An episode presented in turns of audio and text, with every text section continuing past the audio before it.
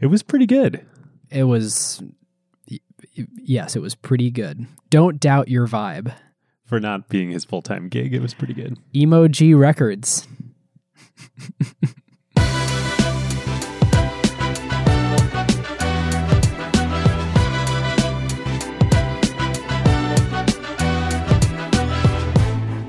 Welcome to episode two of Adapting by Acquired. Hey, now you got it. Yeah, well, I uh, I rehearsed. Or for uh, for those keeping track at home, season six, episode five. We are continuing our series to bring you the stories of great companies and great leaders who are adapting to a world that's changing in real time. Today, we are covering the story behind the memo read around the world Sequoia Capital's Black Swan memo, amazingly published only 20 days ago as we record this. Man, feels like 20 lifetimes ago. I know. I know. Well, we are joined by the best person in the world to tell us about it, longtime Sequoia partner, Roelof Botha. Today's episode is different than last week's episode with Canlis. We are going much closer to Acquired's bread and butter of technology and venture capital. This conversation is particularly interesting not just to hear the story behind the Black Swan memo, but also to get a real time look at how Sequoia themselves are thinking about adapting during this time, along with their portfolio companies. Before we jump in, if you haven't already, we want to strongly encourage you to join the Acquired Slack community. I honestly think at this point, it's probably the best community on the internet for people focused on building and investing in great companies. We really mean that. And that's a testament to you all and the quality of people that listen to this show. It's been pretty awesome, especially over the last week or so, just seeing how we're all supporting each other in there and helping everybody get through this time. So you can find a link on our website to get an invite. You should definitely sign up.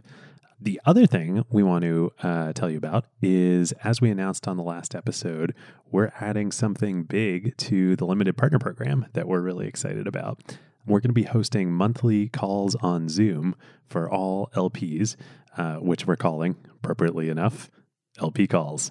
Um, Very so when original, you sign David. Yeah, super original. We're big into branding here at Acquired. So when you sign up for the limited partner program, you get both all our LP episodes, which go deeper on nitty gritty company building topics, and access to the monthly LP calls with both of us. Uh, you can sign up by clicking the link in the show notes or going to glow.fm slash acquired. All right, well, David, this is the perfect time to talk about one of our favorite companies, Statsig. Yes. When we had VJ on ACQ2 earlier this year, they were already a pretty impressive kind of Series B stage startup with a killer team and early product market fit. But what's happened since and the scale that they're operating at now is pretty wild. This is where we get lucky in being very choosy with our sponsors. Sometimes these things happen to them while we're mid flight. Yes. So I asked them for some fun stats. In the past month, Statsig shipped actual live product experiments to over 1.2 billion end users. Now, that stat is not deduplicated across apps, so there's some overlap. But I mean, even if you cut that in half to approximate actual flesh and blood human people out there, that's almost 10% of the world's population. Crazy. Okay, so that's one. Two, Statsig now processes about 130 billion events per day. So the infrastructure that Statsig now has to support these data volumes is pretty wild. And it's not like they just execute these events. They then take all the data from them, run huge statistical jobs across the whole corpus to compute the experiment results that their customers are running. It is just wild. It's funny, I hadn't thought to make this comparison until right now. So you said 1.7 million events a second. If you look at the Visa numbers, I just pulled up my Visa notes. Visa does 8,600 transactions per second. So that's what, 200 times as much throughput at Statsig than at Visa? On the customer side, Statsig added arguably almost all of the most important AI companies in the world this year, including Microsoft, Atlassian, Anthropic, along, of course, with regular old companies like Notion and UiPath and Lattice and Brex and friends of the show Rec Room. The team also kept shipping super fast. At the start of the year, they had just one core product. Today, they're a full fledged product understanding platform. They have dedicated feature flagging, warehouse native experimentation and product analytics. Yep. So if your team wants the best platform in the world for making data-driven product decisions, you should reach out statsig.com slash acquired. And as always, there is special white glove onboarding for all acquired listeners. Our huge thanks to Statsig. And uh, with that, David, we will uh, dive into our interview with Roelof. We are super lucky to have Roelof with us today. Roelof has been a partner at Sequoia since 2003 and led early investments in some of the most important companies that we've covered on this show, companies like Instagram, YouTube, and Square. Uh, he currently leads the firm's U.S. business as one of Sequoia's three stewards, along with Doug Leone and Neil Shen. And prior to joining Sequoia, Roelof uh, was the CFO of PayPal, which is particularly relevant to our conversation today, um, having helped navigate them through the dot com crash, their subsequent IPO, and ultimately their sale to eBay for $1.5 billion. Welcome, Roelof, and thanks for joining us in these interesting times. Thank you. I wish the circumstances were different, but I'm, I'm glad to be here. Us too. We're glad to have you. Let's jump right into it. On March 5th, you guys did something that now seems obvious in hindsight, but definitely did not seem obvious on March 5th was, which was. Yeah, I think March 5th, that was like two years ago at this point. it feels like uh, there's that Lenin quote, right, of that people have been saying about some, um, some decades nothing happens and some weeks decades happen. Uh, it's been about two decades. You guys released publicly, both simultaneously emailed all your portfolio CEOs and posted on Medium uh, what you called the Black Swan memo. Um, I'm sure most of our listeners have read it probably multiple times at this point. Uh, you know, I just want to point out, I want to highlight one kind of quote from it that, again, probably everyone's read, but it's such a stark difference between what you guys said and what so many other investors and people were saying at the moment. You say, having weathered every business downturn for nearly 50 years, we've learned an important lesson. Nobody ever regrets making fast and decisive adjustments to changing circumstances. In downturns, revenue and cash levels always fall faster than expenses. In some ways, business mirrors biology. As Darwin surmised, those who survive are not the strongest or the most intelligent, but the most adaptable to change. Can you walk us through as you were writing this and getting ready to hit publish? Like, what were you feeling internally? A sense of nervousness that the world wasn't really paying attention to the reality that we were facing. We have the benefit of being a global partnership, so we were seeing what was happening in China with our with our business and with our partners and what it was like to be under a lockdown. We've been through many business cycles at Sequoia. You know, we've been around for 48 years. We've been through so many of these cycles, and we've seen this movie before. And our sense was that people hadn't quite realized what was about to happen. It was like watching an accident happen in slow motion. You could just you could just see it, and we felt a duty and obligation to do something about it. Well, let's set the stage for folks. This was six days before the NBA announcement came out. So it was sort of a week before the, the general American consciousness woke up and said, oh my God, this is a huge deal. Did you worry at all that you were jumping the gun? And, and as a related question, I mean, Sequoia is such a force in our ecosystem. Did you think about the risk of, gosh, do we do we incite something by by releasing something like this? We do, which is why we do this very infrequently. The last time we did something comparable was at the end of 2008 with the Rest in Peace Good Times memo, which wasn't intended to be published. It was really intended just for our founders because we wanted them to understand what was happening and it comes at a risk. I mean, even there, I, I, I, heard from people back in 2008 that you know we were the reason the crash happened, like as if we had that kind of power. and, and similarly, yeah, had, yeah, uh, I heard people complain, you know, uh, we're being alarmist and things like that. But we really felt a duty that you know maybe people are going to be uncomfortable with us saying these sort of things, but we have an obligation to tell people what we see coming around the corner. Someone challenged me and said, "Well, what if it doesn't turn out to be that that bad. And I said, if that's the case, I'd be so thankful. I'd be so thankful, and I will eat humble pie for having published this. It is so much more important for us to to put the word of warning out. Often, when you're in the trenches as a company, you know you, you have a slightly different perspective on things, especially if you haven't been through previous cycles. And I remember when I was there at PayPal in, you know, I joined in March of 2000. The Nasdaq started its slide in April, and I remember being at a board meeting with Mike Moritz from Sequoia in June, and he told us, he warned us, focus on runway. because the financing environment has changed forever. And I think honestly, for, for all of us as you know, first timers, if you will, in the company, we didn't quite fathom that. We thought that you know what we'd experienced for the last two years would continue. And he really rung the bell, and we paid attention. And that month, we we really started to sharpen our pencils to make sure that we had enough runway to make it to the other side. I'm super curious. You've, you've talked about this a bunch and and obviously as CFO, you were right there at the helm doing this. What were the things you did? I mean, you were, I believe, the first technology company to go public after the crash, then had this wonderful exit. Like, what were the actual things that you did to to save the company and to stay on a growth trajectory even through all this carnage?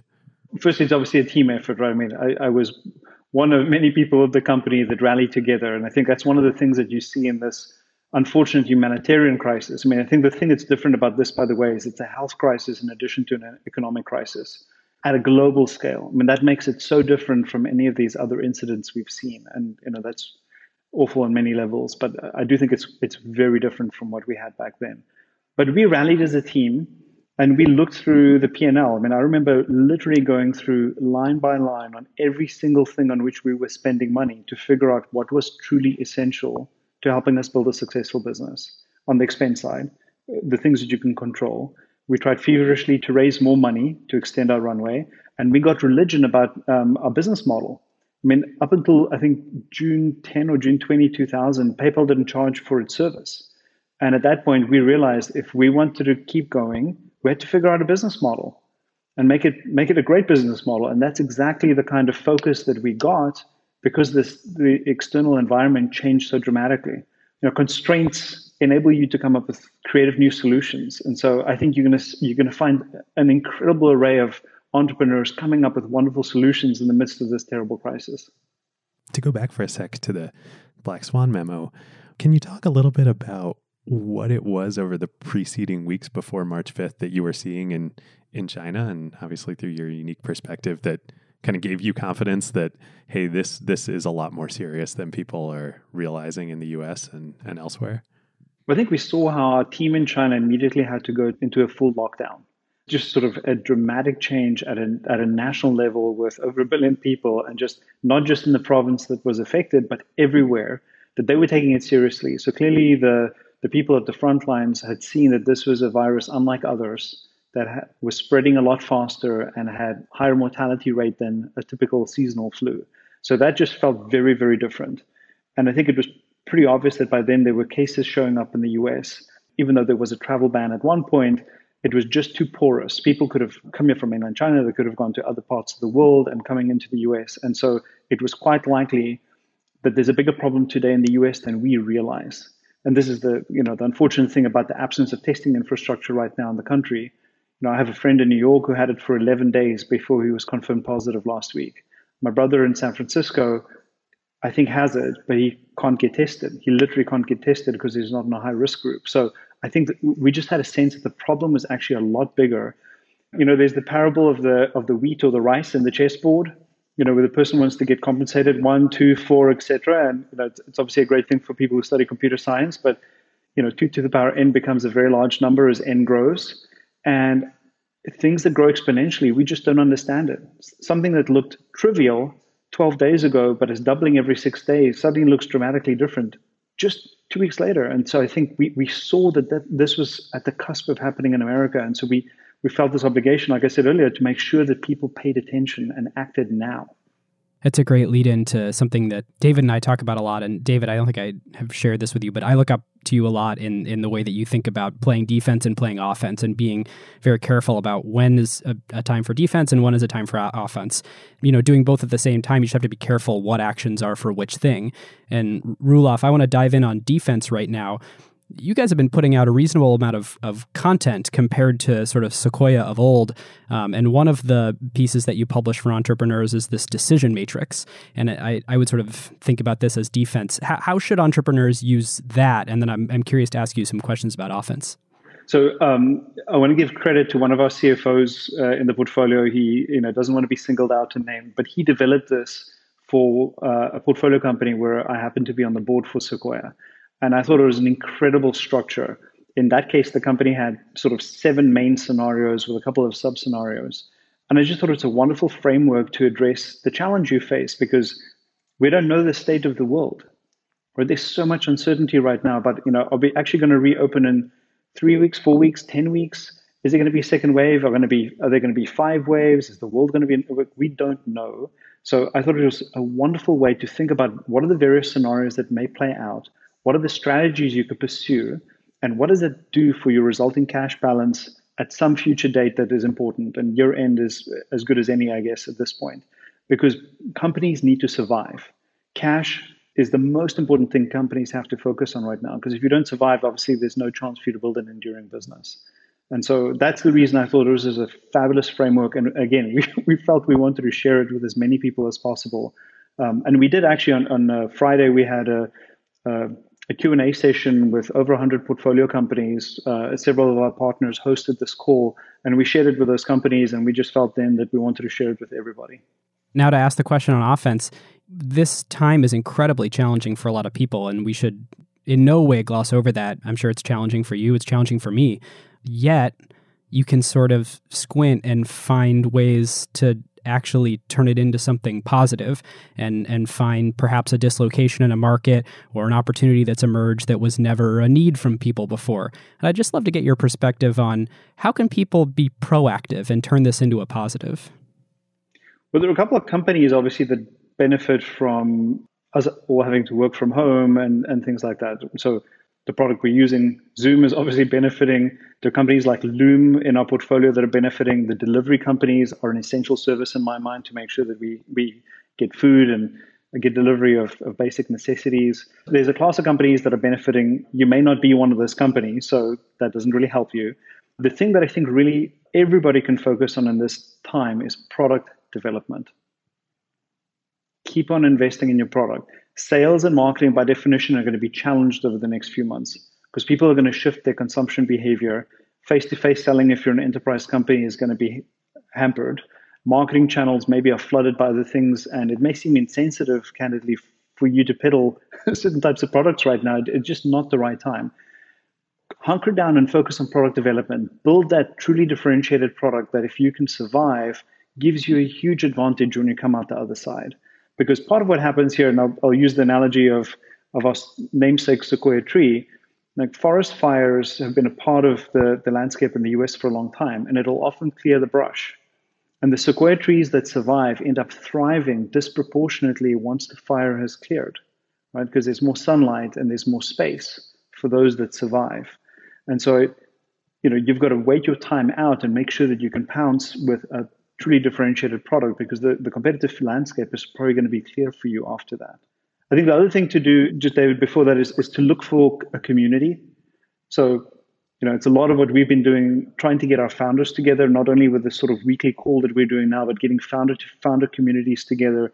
Um, there's so much ingenuity and so much good advice and tips that they can share with each other, and, and also just kindred spirits where they can share some of the suffering candidly that's happening right now. So lean into community, lean into your product. I know you guys have done some innovative things creating spaces right now for portfolio companies. How are you doing that and how are you interacting with them and then with each other?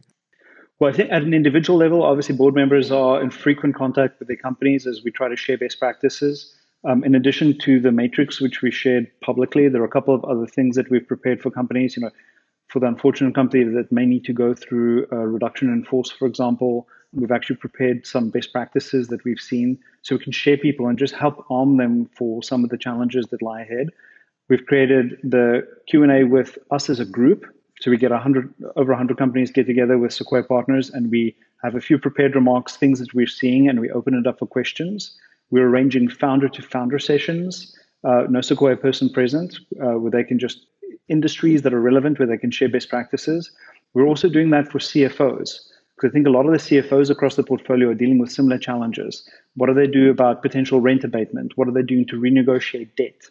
What happened to that financing that was supposed to close? Things like that, where they can also get together and help each other. If anything, this has also accelerated our desire to build even more digital products around our community. We've prided ourselves in the sort of community things we do with activities like Basecamp and AMP and other programs we have. Obviously, those are halted right now. And what can we do to, to recreate as much of that as possible online is something we're working on. Can we circle back real quick before we get off of playing offense for portfolio companies? I want to come come back to your time at PayPal. It struck me that like I didn't realize that PayPal didn't have a business model or at least a viable business model until after the crash. As I kind of think about like the hierarchy of impacts of change you can have as a startup, you know, they're sort of like at the bottom is like sales and marketing, and then nothing at sales and marketing, and then at the mid level is is product. But actually, the highest level I always think is is changing a, a business model. Now is kind of a really good opportunity to do that. How did you guys think about? You know, when there was the necessity of okay, you need to make revenue now, but how did you how did you figure out that business model so quickly uh, during that time at PayPal? Necessity is the mother of invention.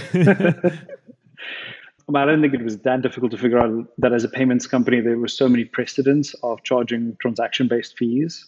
Um, I think there were some other nuances where we figured out how to get bank account funding so that we had a much higher gross margin than traditional credit card processors did. So there's some other things we did. We also had to figure out solutions to online fraud, which took down many of our competitors and was a very expensive thing for us as well. We lost millions of dollars in 2000 to scalable online fraud part of what we talked about at the company was at the end of the day, if, if we can't keep the company alive because people are willing to pay for the service we provide, we don't really have a reason to exist.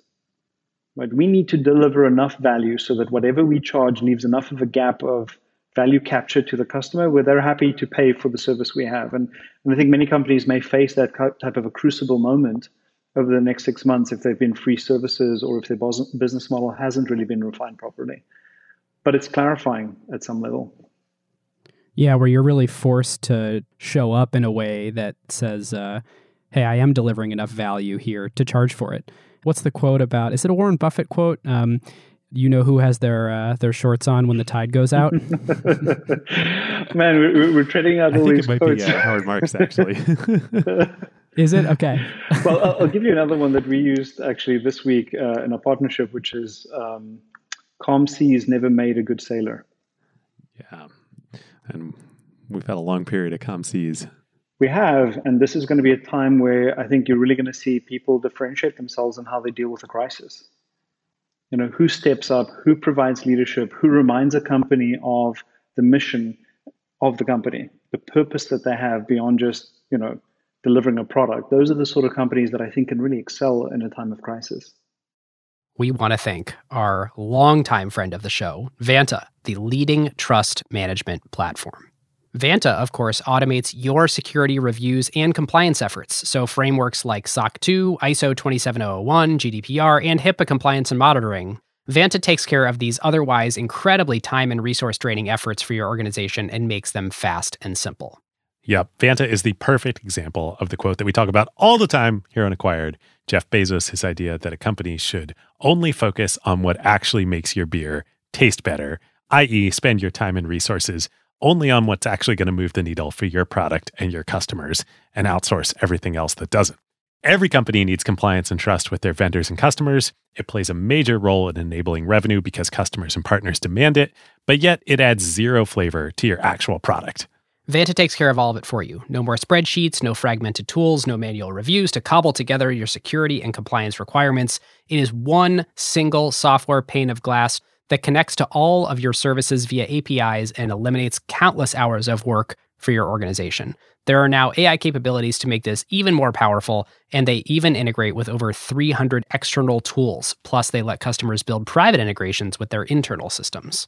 And perhaps most importantly, your security reviews are now real time instead of static, so you can monitor and share with your customers and partners to give them added confidence. So, whether you're a startup or a large enterprise and your company is ready to automate compliance and streamline security reviews like Vanta's 7,000 customers around the globe, and go back to making your beer taste better, head on over to vanta.com slash acquired and just tell them that Ben and David sent you. And thanks to friend of the show, Christina, Vanta's CEO, all acquired listeners get $1,000 of free credit. Vanta.com slash acquired.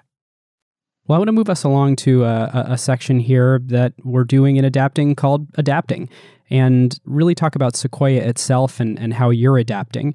And I remember when we interviewed Doug, he spoke of the war room days of managing the 1999 fund um, after the dot com crash.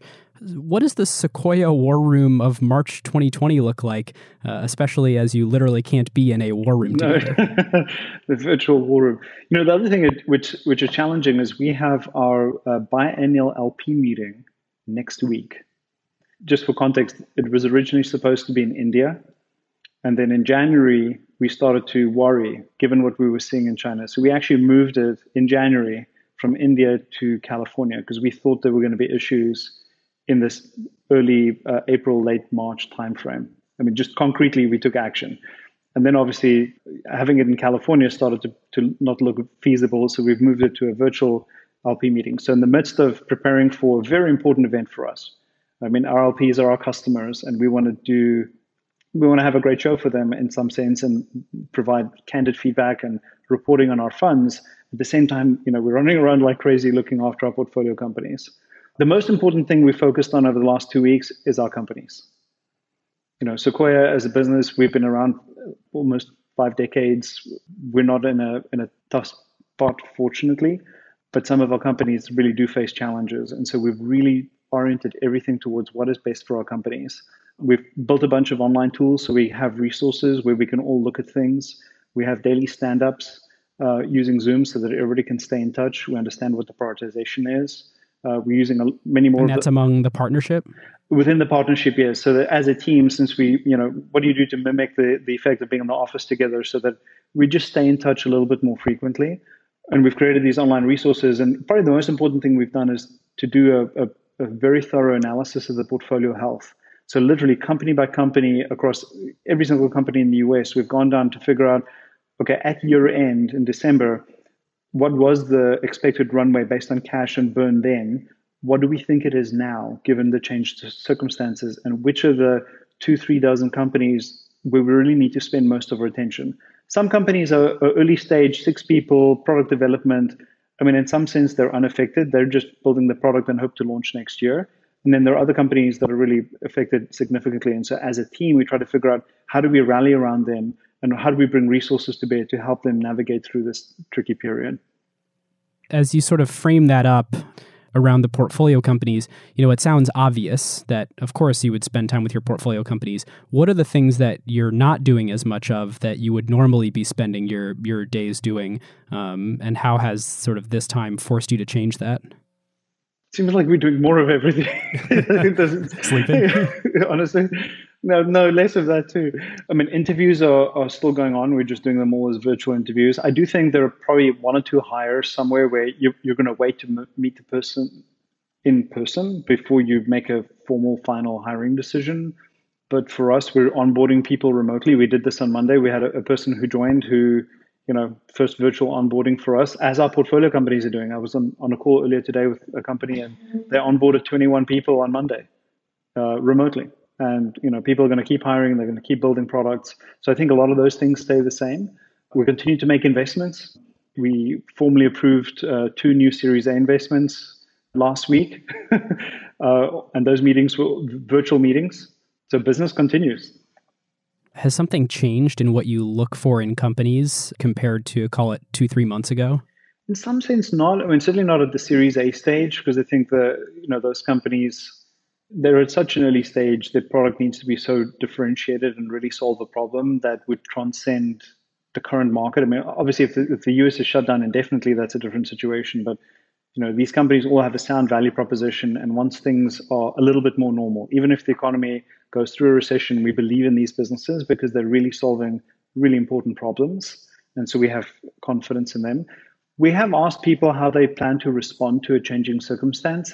A little bit of a test on whether they're nimble, are they flexible, or are they just tone deaf to the reality of the world we're in right now? So that clearly is a question we're asking that's different.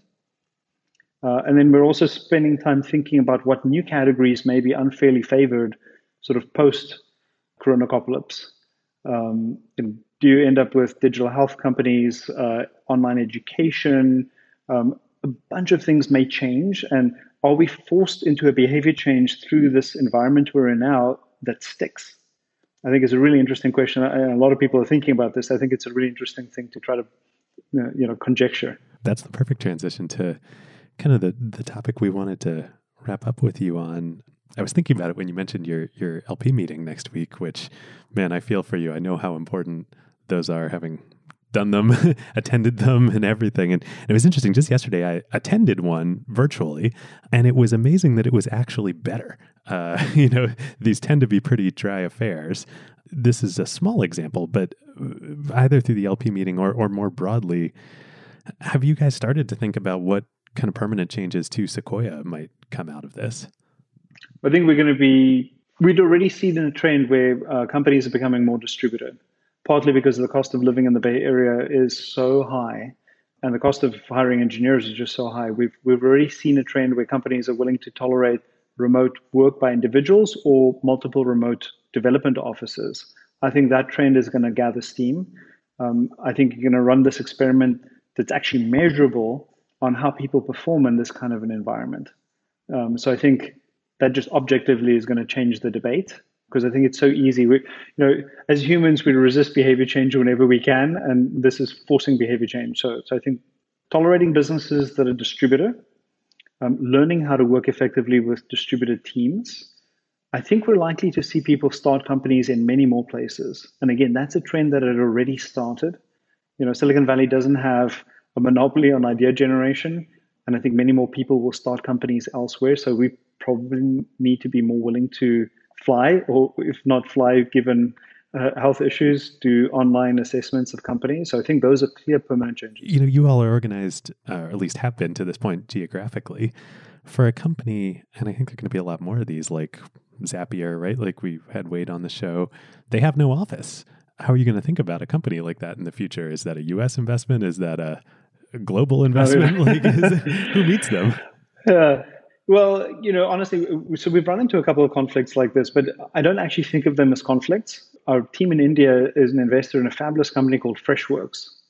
Most of Freshworks' customers are in the developed world, including the US. So, you know, my guess is the majority of the revenue comes from the US, but it was an investment out of our India office because that's where the company is based.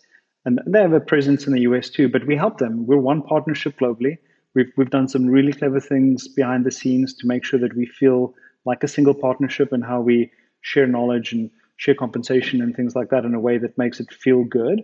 And I'd rather have more of those. I mean, that's a great problem to have, honestly there's a lot of folks talking about the sheer amount of dry powder that has been committed to venture firms in this climate. So they're saying, you know, the funding won't slow down because, oh my gosh, there's this just billions and billions and billions that's been promised to venture firms. So therefore, deployment should continue at the exact same pace.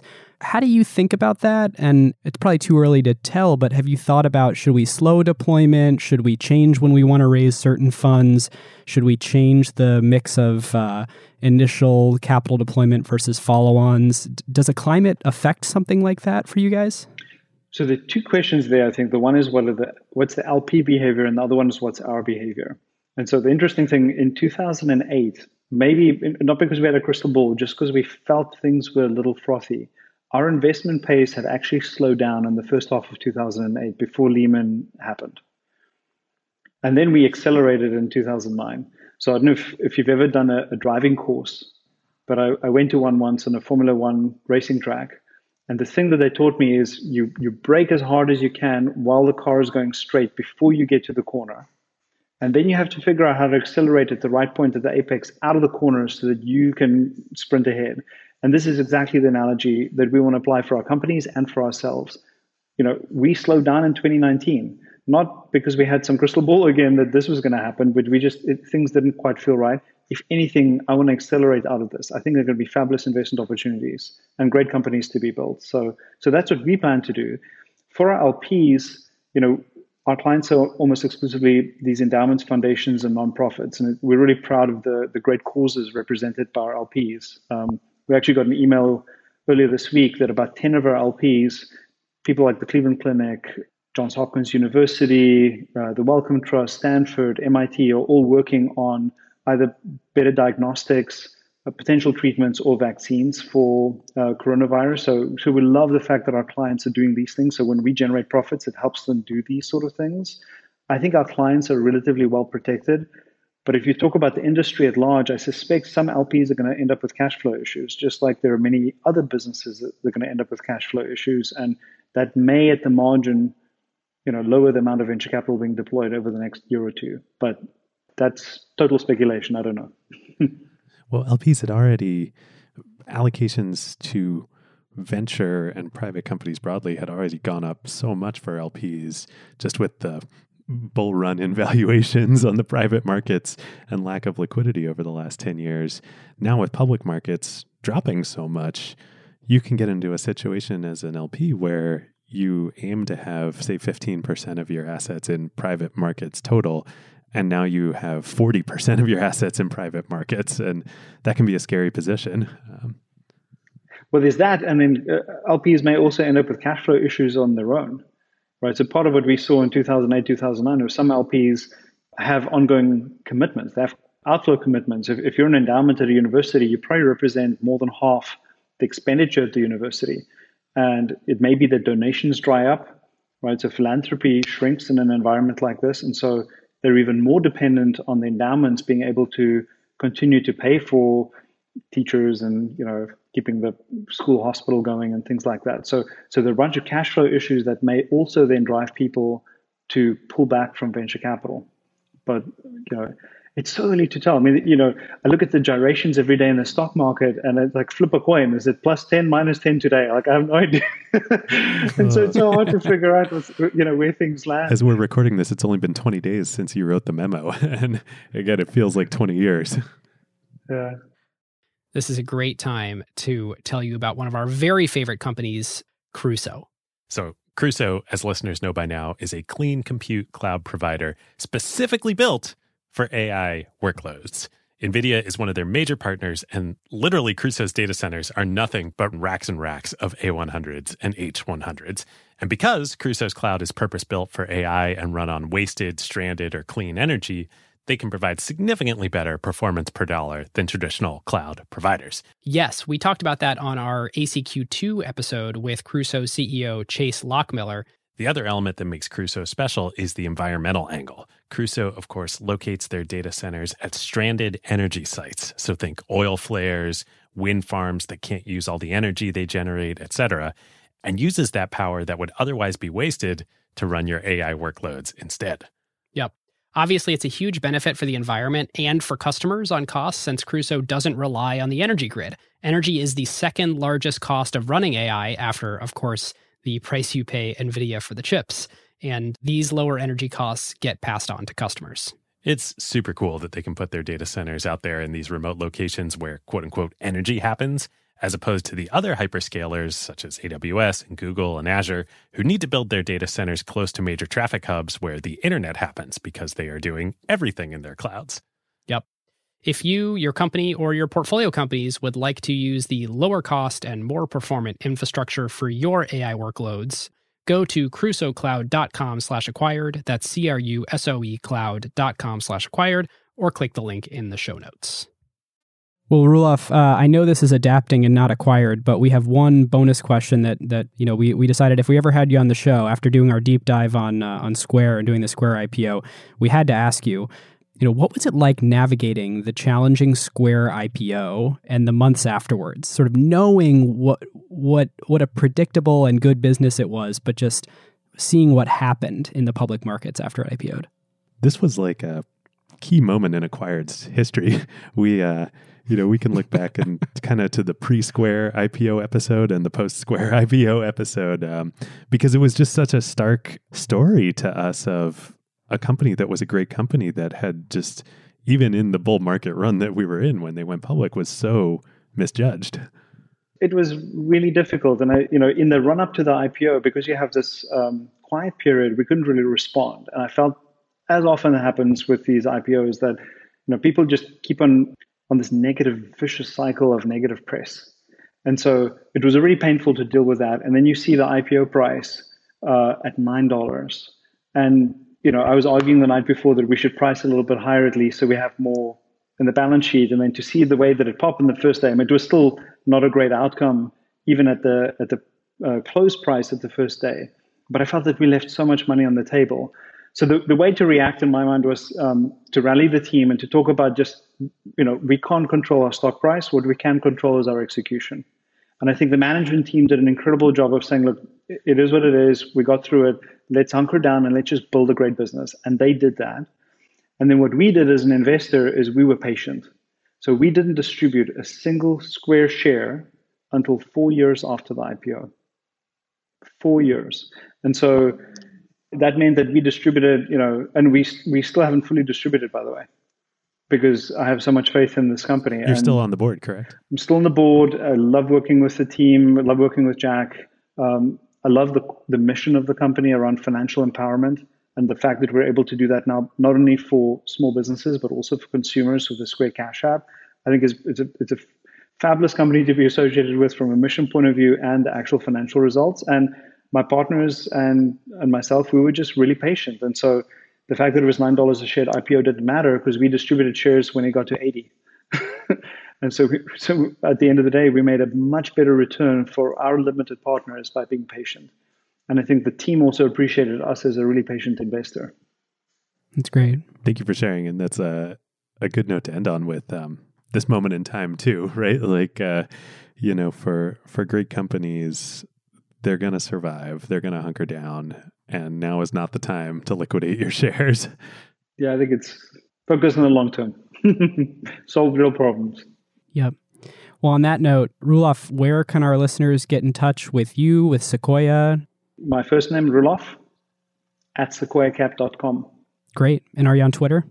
Yes, at Roelof Botha. Signed up in 2007. nice. I've been a user for a long, long time. That's awesome. Well, thank you for joining us, listeners. We hope you enjoyed this episode uh, of Adapting. Please send us feedback, acquiredfm at gmail.com or, uh, or join our Slack, and uh, we'd love to talk to you there. Roelof, thanks again. Thank you, Ben. Thank you, David.